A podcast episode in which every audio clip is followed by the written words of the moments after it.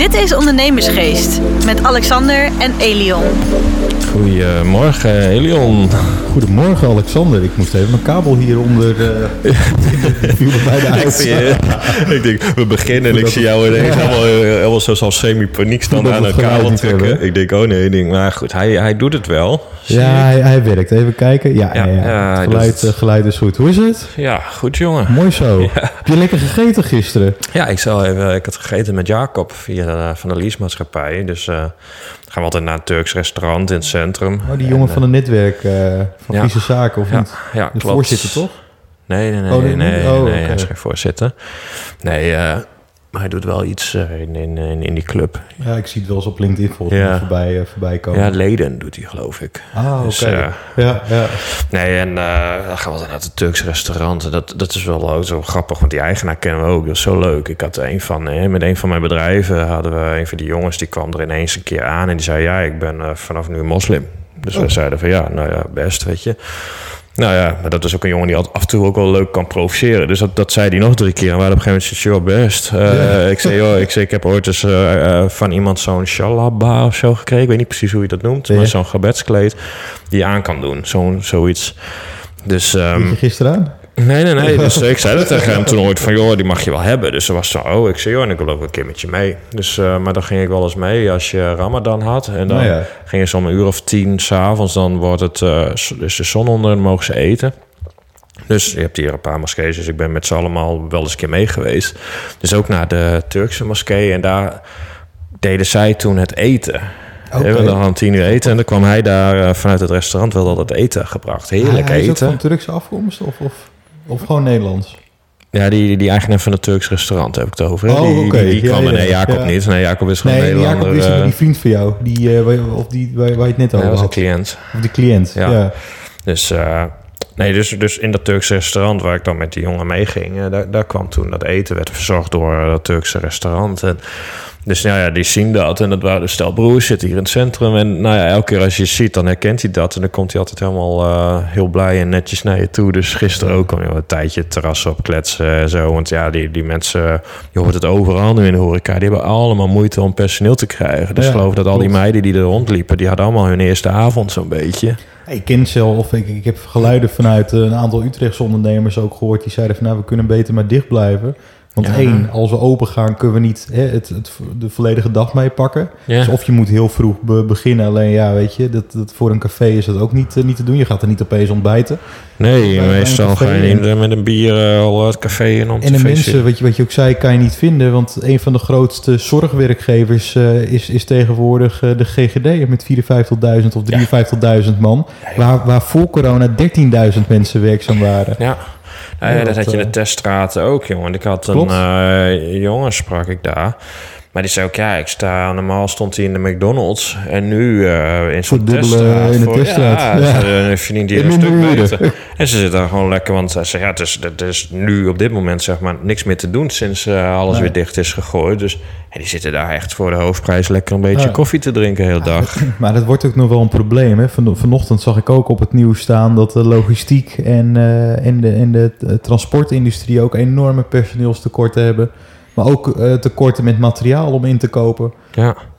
Ja, ja, ja dat is een dingetje. nou, ik, heb, ik, ik, ik, ik, kreeg, ik kreeg net een melding op, op mijn Apple Watch. U heeft de acht uur gehaald. Nou, dat komt natuurlijk omdat ik bij mijn moeder heb geslapen. Dan slaap ik weer goed. Met de vogeltjes die je hoort hier in het noorden. Zo, je, je slaap. Oh, ik dacht, ja, nee, nee, uh, ik, zit al, ik, ik, zit al in die stappen, stappen tellen of nee, zo. Nee, nee, nee, nee, Ik heb goed geslapen hier in Friesland dacht, ik moet hier vroeg zijn. Kan ik beter hier eventjes overnachten? En dan zitten we dan. Zitten we hier voor de podcast? Ik zal even, uh, je ziet mij ondertussen mijn ja, telefoon erbij pakken, want ik, uh, en ik ben ineens stiller, misschien. Ik zal eens even de, de vraag, vraag erbij, pakken. pakken van, van wie had je nou? Iemand die, die, waar we het eerder over hebben gehad, volgens mij. Ja, we hadden toen eens een keer kregen wat berichtjes, onder andere van Jeroen Velstra van uh, Great for Man. Is die meneer met die website, toch? Die website, dat zijn leuke websites. Ja. En die stuurde van, goh, hey, wat leuk dat ik mezelf terughoorde. Nou, een leuke mail kreeg ik van hem en hij had ook een vraag. Dus het zou heel tof zijn om podcast te wijden. Excuses, dat stond er natuurlijk niet. Het zijn een aantal transities die een bedrijf moet doorlopen van start-up naar de volgende fase, zoals een BV-holding. En hij geeft dan verder aan dat doordat ze bepaalde achtergrond wat missen, dat ze af en toe wat voor verrassingen komen te staan.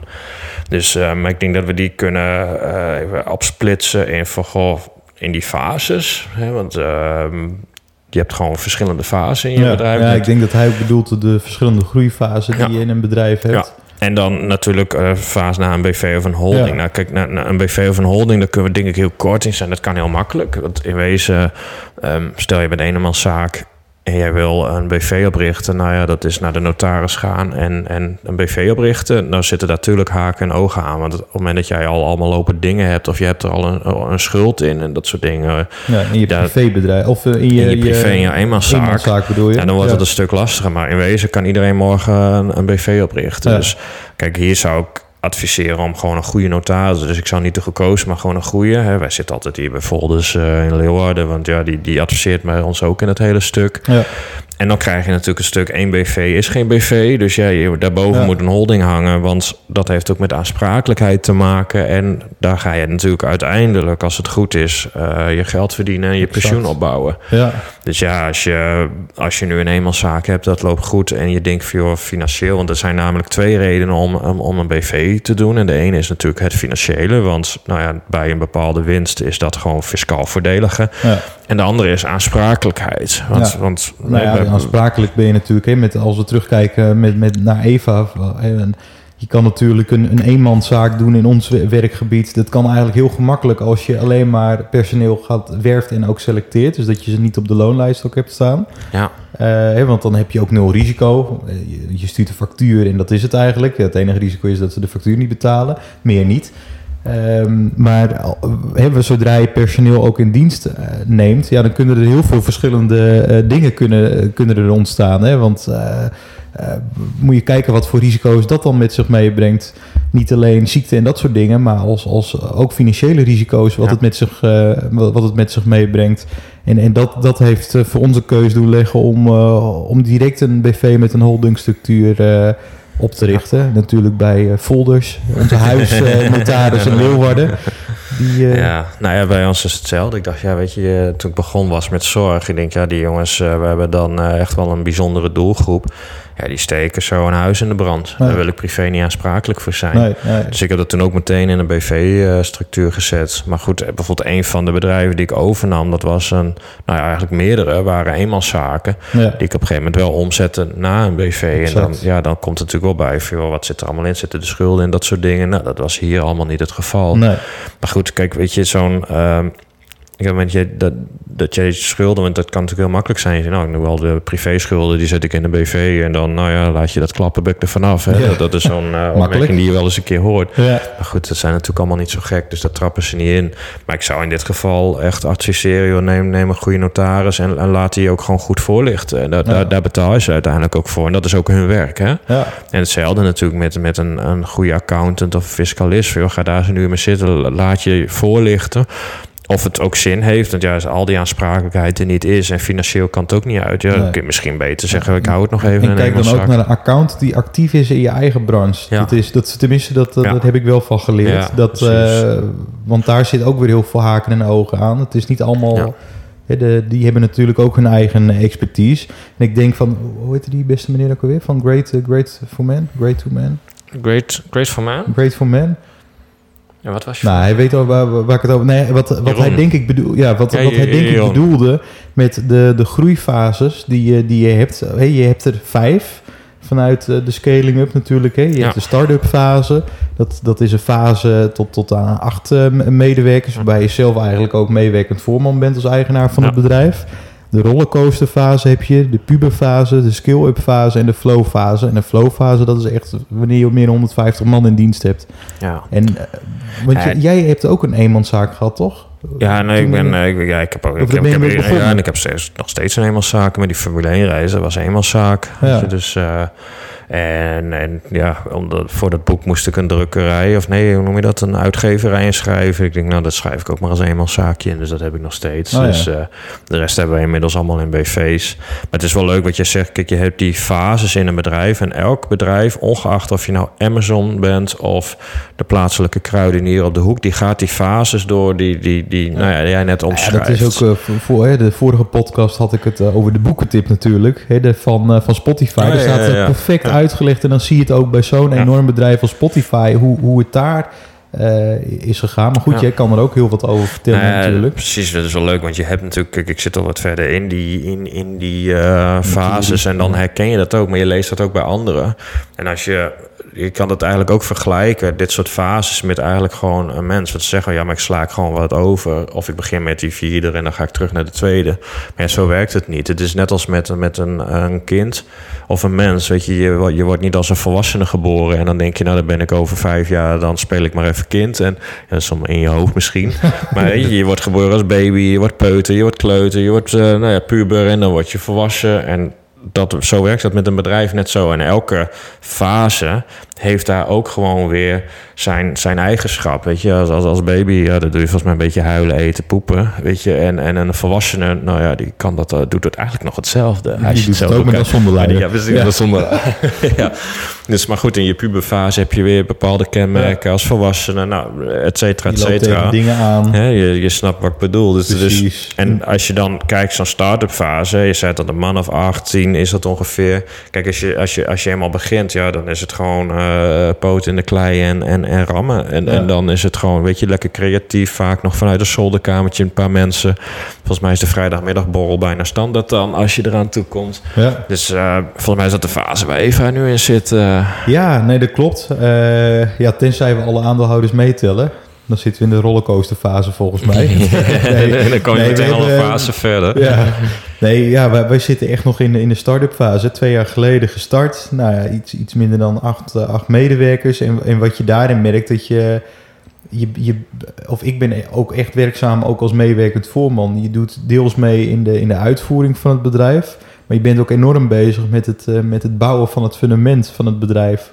Ja. Eh, hè, want, het is, want het is vallen of staan in, in zo'n fase.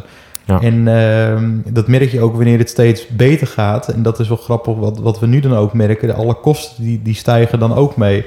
En je, je eh, komt dan weer tegen allemaal eh, be- belemmeringen aan waar je tegenaan loopt. Maar ook, ook het stukje... ehm, eh, als je kijkt naar de creativiteit en de energie die ook nodig is voor, voor het starten van, van zo'n bedrijf en waar je in zi- zit, dat is, dat, is echt, dat is echt nodig. Want het is, ja, ze zeggen wel zo, Patrick zegt het altijd mooi, hè, hey, strijden. Ja. Maar zo ervaar ik het ook echt. Ja, ja. Dit is ook zo'n fase. En, en een heleboel die blijven ook in deze fase. Omdat dat, ja, de- praat maar hoeveel mensen al personeel. Nou, dan kom je vaker met één of twee Ja. of drie, weet je. Dus, en dat is trouwens ook niet erg hoor. Dat, eh, maar ja, dit is zo'n fase. Je gaat van alles proberen. Je gaat je strategie. eh, nou ja, toen wij begonnen ook, weet je, dan, dan, dan begin je met een soort trechtenmodel. En dan hoop je dat er wat invalt. En op een gegeven moment heb je door van oké, er valt wel heel veel vanuit die hoek. En dan ga je daar wat naartoe Ja, klopt. bewegen. En daar is deze fase enorm Ja. in om gewoon te gaan beginnen. Ja, Je en ook die- hoe pos- positioneer je je. Hè? Ja. Ik denk dat in, een, eh, in, eh, in anderhalf jaar tijd... Dat, dat we wel drie, vier verschillende posities hebben aangenomen... en verschillende. Trajecten ook hebben aangeboden bij klanten... om te kijken van wat werkt wel, wat Ja. werkt niet. Wat vraagt de markt eigenlijk eh, naar je? Want je, je kan natuurlijk heel veel research doen vanuit het internet... maar de, de, de praktijk die wijst toch echt wel eh, in de meeste gevallen heel anders uit. Ja, blijft je- toch wat mensen hè, waar- waarmee je werkt in bedrijven. En dat, dat is niet vanuit een boekje. De Nee. markt verandert ook. Klopt, het is echt fase. Je hebt van die allrounders nodig die lekker willen beuken. En dat was bij ons was dat natuurlijk net zo. Dat is gewoon eh poot in de klei beginnen. En dan gaandeweg kwamen we erachter van... nou, deze doelgroep wilden we graag, maar dat gaat niet lukken. Nee. Dus nou ja, pakken we hem iets te andere. Ja, of je, eh, precies. Of Ja. je komt erachter. Maar ook als we ze wel deden, kwamen we erachter van... hé, hey, dat, dit kan efficiënter. Dus dat moeten we ook doen. Alleen bij, ja, bij ons ging het daarna vrij snel. Dus ja, dan kom je automatisch al een beetje... Ja, wat je net zei, als een rollercoasterfase. Ja, want wat ga je dan eigenlijk doen? Wat je dan gaat doen. Sorry, ik heb een andere kikker in de keel of zo. eh. Door die. is wel veel te een vroeg. sneltest hiernaast liggen hoor. Nou ja, weet je wat je dan krijgt? Je krijgt dan die fase dat je van 10 tot 25 medewerkers gaat. En ergens halverwege, dan, dan wordt hè, dat, dat hele jongen, dat bravoure, dat is er wat af. En, en die ondernemer, die moet ineens ook wat meer gaan managen. Want ja, je hebt ineens allemaal mensen. En dit is echt zo'n, dit is, dit is best wel een, een, een ja, ze zeggen niet voor niks rollercoaster, maar een, een moeilijke fase. Want Waarbij het eerst met z'n vijf en zessen deed. En het duidelijk was dat voor, nou ja, bijvoorbeeld bij ons van ja, als het al alles wat maar achter de schermen of met de computer, op, dan gingen we met z'n allen naar Marcella, weet je. En ja, moest er aan de voorkant iets worden, moest een cliënt, oh, dan renden we met z'n allen naar Bas, weet je. En, en ik ging daar wat tussenin. En dan hadden we nog iemand die dat weer uh, in de begeleiding voelde ondersteunen. Maar dan ineens komen er allemaal mensen bij. Dus er komen allemaal begeleiders bij in ons geval. Uh, we namen in die tussentijd nog een bedrijf over. Dus we hebben ineens zomaar een externe locatie erbij. Ja. En dan ga, je, dan ga je ook wat steeds meer naar een stukje... Ja, het moet wat specialistischer worden. Je, in het begin heb je alleen maar allrounders nodig. Hè, want je moet alles doen. Hè. Dus als jij uh, alleen maar zegt... Ja, maar ik ga alleen maar programmeren. En, en ja, die prullenbak die gooi ik niet leeg. Want daar moet maar een schoonmaker voor komen. Ja. Ja, die is er niet. Dus we waren alles in één. Ja. En dit vond ik wel ook een wat lastige fase. Omdat je, omdat je meer moet gaan managen. En ik kwam achter, dat vind ik eigenlijk helemaal niet leuk. Want ja, je komt er ineens achter van ja, we zijn nu niet meer dat kleine bedrijfje wat, wat lekker overal tegenaan schopt. Er er staat ineens een bedrijf. Dus ja, dat. eh, een stuk verantwoordelijkheid. ja, er bij verantwoordelijk. En, kijken, en, ja. en, en hier kwam je ook al, hè, en ze zei, hè, dat, dat was ook de tijd dat ik ook al rondom me heen ging kijken van jongens, hoe doen andere bedrijven dit? En dat, dat toen werd al geadviseerd vanaf een man of 15, zorg dat je er al vast nou ja, een leidinggevende tussen gaat zetten. Maar ja, dat, dat vond ik allemaal niet nodig. En ik dacht, ja, dat kan ik zelf het beste. Ja. Je moest gaan leren loslaten. En, en bij ons heb je het dan in dit geval wel om een tijdsbestek van een jaar. Hè? Dus dat ging heel snel. Dus in een jaar gingen wij rustig naar die 20, 25 man. Dus dat, dat ging heel snel. Maar dan krijg je dat het op een gegeven moment ook niet meer duidelijk was... voor, voor wat doet iedereen eigenlijk. nee. Hè? Dus dat krijg je steeds meer. Dan is nog steeds, nou ja, dan is alle ballen maar op Bas... en alle ballen maar op Marcella. Ik had toen met Doek iemand, die had ik ertussen gezet... van nou, stuur alvast maar wat dingetjes aan, weet je. Dat, en coach alvast maar... Dus maar dit was, eh, ja, dan kom je erachter van... oké, ik moet nu toch langzaam eens uit gaan kijken naar een manager... die de boel echt gaat managen. Want wat je vaak ziet is, is in bedrijven... Dat, dat, dat komt enorm snel op... maar die gaan dan niet hun processen goed inrichten... en die zijn eigenlijk net zo hard weer weg. Ja. Dus en, en, en dat is ook, nou ja, dan, dan krijg je die, die fase daarna. Dan ga je richting, nou ja, wat wil zeggen dat dat, ja, ik noem dat wat meer de managementfase, maar dat is dan die fase 3. Hier, hier staat, geloof ik, eh, in, in, in, de, ja, in de boekjes noemen ze het de puberfase. Maar ja, goed, eh, ik, ik noem het altijd de managementfase. Want ja, dan, dan ga je eigenlijk een manager aannemen die gaat de boel leiden. Want je, het bedrijf is dan gewoon te groot geworden, 50 tot tot 5. Dat kun je gewoon niet meer zelf doen. Nee. Kijk, want de, want de kracht is niet alleen maar van ja, ga vanuit je kantoor de boel aansturen. Maar je moet ook weten wat speelt er bij je medewerkers. Ik vind het belangrijk om te weten van wat speelt er bij iemand privé. Waardoor Ja. ik snap waardoor die op zijn werk zich zo gedraagt of gaat gedragen. Ja. En dat kan niet meer als je zoveel mensen hebt. Maar het is wel belangrijk dat de mensen zo hun aandacht krijgen. Ja. Dus in die, in die fase, die transitie van 2 naar 3, heb ik uiteindelijk een manager, Gerard, aangenomen. En ook gezegd van, jij moet het zakelijk gaan maken. Waarbij je wel de cultuur behoudt van... van nou ja, we hadden een hele leuke, gezellige cultuur. Mensen die de mouwen opstropen, beuken, gezelligheid. Dat moet blijven. Maar ja, er moet op een gegeven moment ook uren geregistreerd worden. Er moeten, nou ja, boekhoudkundige dingen. Allemaal dingen die, die eigenlijk helemaal ja, niet mijn ding zijn. En ik moest dan medewerkers van het eerste uur... die tot drie uur s'nachts bezig waren om, om eigenlijk ons bedrijf te redden... dan vervolgens aanspreken dat ze, de, dat ze een kwartier verkeerd hadden geschreven. Ja. ja, Ja. ik kon dat niet. Nee. Dus dat is ook een, van de dingen. Voor jou, kijk ook wat je zelf kan of niet kan. Dus ja, en dan kom je erachter van ja, we hebben ook niks meer nodig aan. hè, ineens is een begeleider die toen goed genoeg was, was ook niet meer goed genoeg. Het moest ineens. oh, echt, echt, we moeten ons alleen nog maar de beste hebben, specialisten. En Ja. dat is ook zo'n fase. Dan ga je over van allrounders naar eigenlijk meer Ook specialisten. Ja. En dit is ook de fase dat wij. ehm, hè, dan, dan krijg je ook dat, dat mensen op een gegeven moment niet meer wisten van ja, wat moet ik nu? Dus met het gevolg dat altijd iedereen maar naar Bas of naar Doeken of naar Marcella ging. Terwijl er al lang functies voor waren. Want ja, we hadden in die tijd hebben we een hele back-office opgetuigd. Ja. Met, met een controle, iemand, een, een, ja, even horen, de bonnetjesboeker. Ja. Een administratief medewerker kon er even niet op komen. Eh, we hadden een kwaliteitsmedewerker, we hadden iemand voor de ICT-systeem. we hadden, ja, we hadden een PNO Ja. en al die dingen. Maar uiteindelijk was alles was nog gewoon, oh ja, gaan we naar Marcella. En toen hebben we op een gegeven moment gezegd van, nou, wat we nu doen. En inmiddels namen we een tweede manager aan, want we hadden weer een bedrijf overgenomen. En toen heb ik ze ook bij me gehaald van, joh, dit is een, een hè, toen heb ik gewoon de tien belangrijkste functies opgeschreven. Wie is, belangrijk, hè, wie is verantwoordelijk voor administratie?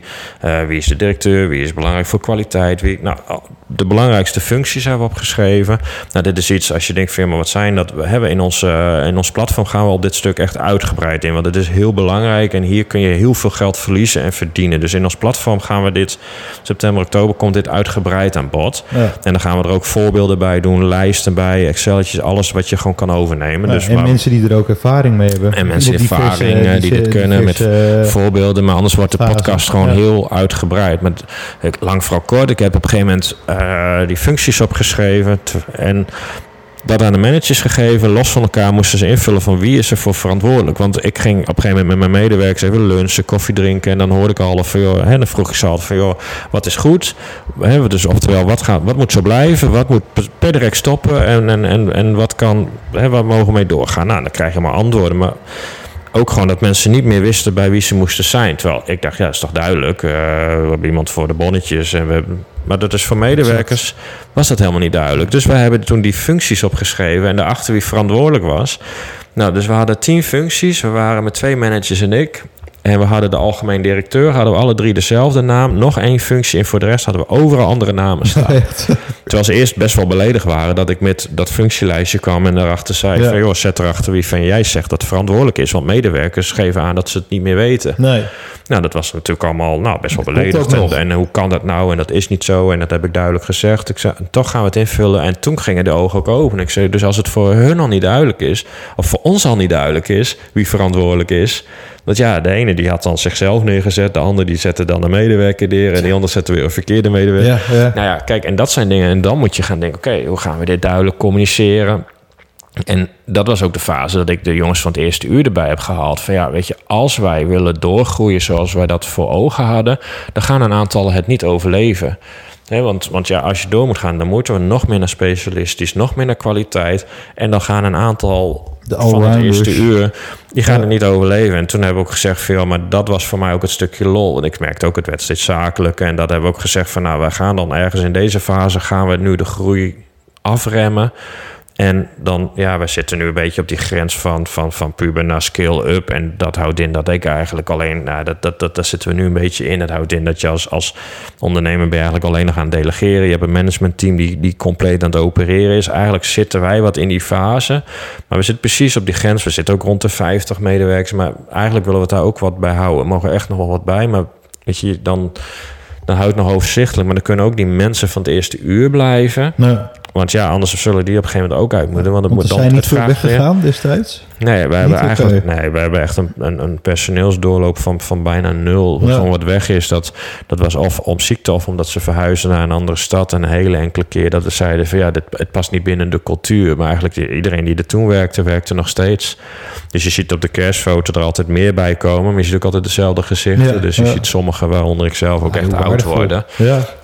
Dus um, maar ik zit ook even te kijken. We zijn al uh, behoorlijk ver uh, de tijd in.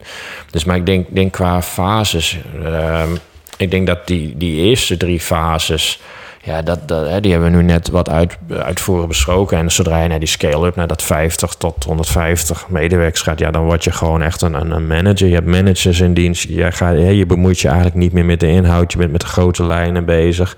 Dat soort dingen. En eigenlijk, ja, dat is een beetje waar wij zitten. Dat is enerzijds wat ik doe en tegelijkertijd in vakanties ga ik af en toe ook gewoon nog bij sommigen begeleiden of zo. Vind ik Ja, leuk. Weet je ook Dus, wel, eh, wat, wat ik vaak merk ook vanuit het netwerk wat ik heb, de mensen die in zo'n skill-up fase komen of in de flow fase, de Ja. laatste fase, dat veel eh, eh, oprichters en, en ondernemers er dan ook voor kiezen om een directiepost Ja. aan te stellen, voor Ja. aan een externe en zelf door te gaan met het ondernemen. Ja, Een mooi voorbeeld is natuurlijk Young Capital, hè? Met Hugo de Koning en, en eh, de, de maten die dat, die dat zijn gestart. Maar Ja, Ineke de. Boer, of Ine, nee, Ineke, nou Ineke in ieder geval en Ineke, die, eh, die is eh, eh, CEO. En die is aangesteld om, eh, om de directie te voeren. Maar een ander Ja. voorbeeld, kijk, dat hoeft natuurlijk niet. En, en daar is weer een heel bekend voorbeeld van met eh ehm, Coolblue. Ja. Hè, de, de oprichter Pieter Zwart, die, eh, die staat nog steeds aan het hoofd als, als CEO. Maar dat, dat, dat zie je toch weinig bij zulke grote... Ja, klopt. En bij, partijen. bij, bij, eh, bij die eh, van jouw netwerkclub, die, die ehm, Corendon. Cor, Cor, Corendon, Corendon, die heeft op een gegeven moment ook gewoon CEO aangesteld en die is weer eromheen gaan Ja, ondernemen. exact. Ja. Dus, eh, maar ik denk even terugkomen op de vraag natuurlijk van Jeroen. Ik denk, ja, dat hele omzetten naar een BV of zoek een goede notaris die erin kan En, adviseren. en download ons e-book, want daar staat het ook uitgelegd, Jeroen. En voor de, de luisteraars van ons. Dus er staat exact uitgelegd wat, wat het nou inhoudt. eh, maar, maar ook wat de voordelen ervan zijn. En maar ook wat het kost. Ook niet onbelangrijk. Ja, Dus, klopt. eh, en, en, en als het dan om die fases gaat, ja, dat, dat, wat we net al zeiden, dat hebben we behandeld. En we zijn er nu eigenlijk heel kort doorheen gegaan. Want echt elke fase, daar, daar zijn de accenten, hè, daar moet je bepaalde dingen de accenten gaan leggen. En, maar dat gaan we echt op ons platform ook uitgebreid behandelen. En, en Ja. daar heb ik bijvoorbeeld ook externe coaching bij gehad. Van, van iemand die alweer op 700 medewerkers zat, onder andere mijn, mijn commissaris. En doordat zij mij dat konden vertellen, joh, dat, dat heeft mij zoveel fouten bespaard. Nou, dat, dan, dan heb je het over duizenden, zo niet tienduizenden euro's. Dus daarom zijn we deze gaan we ook uitgebreid eh, bespreken op ons platform. Want, want ja, daar, alleen daar al haal je het lidmaatschap mee Exact.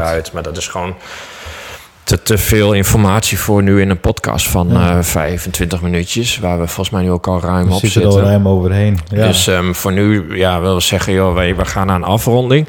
Ehm, nou ja, wat al zei, je hebt gewoon dat, dat, dat omzetten van, van een eenmanszaak naar BV. Dat, dat kan gewoon zorgen ook dat je er een holding boven hebt. Maar dat zal een goede notaris ook uitleggen. Ehm, nou ja, en als je het hebt over fases van een bedrijf, ja, dan heb je een aantal fases, net als een mens. Hè, die gaat ook van baby, peuter, kleuter. En elke fase heeft zijn kenmerken. En nou ja, dat, dat hebben we geprobeerd ook met wat privé eh, of eigen voorbeelden om dat wat doorheen te doen. En daar gaan we op ons platform uitgebreider op in. En mocht je daar meer over willen weten, ga dan ook even naar onze website ondernemersgeest.nl slash e-book. En anders gewoon naar de site, dan, dan springt die vanzelf in beeld. Daar staat ook veel Dan uitgelegd. zie je, daar Ja, gaan we er ook al zeggen, eh, wat op in. We zijn er volgende week woensdag weer. Wij zijn de volgende week Ja. woensdag weer. En vond je dit leuk? Eh, nou, laat ons dat even weten. Had je hier wat aan eh, ook? En, en deel het dan ook even op je socials, zodat anderen dit, deze kennis ook weer krijgen. En dan eh, tot, volgende volgende week. Dit was Ondernemersgeest. Bedankt voor het luisteren en tot de volgende keer.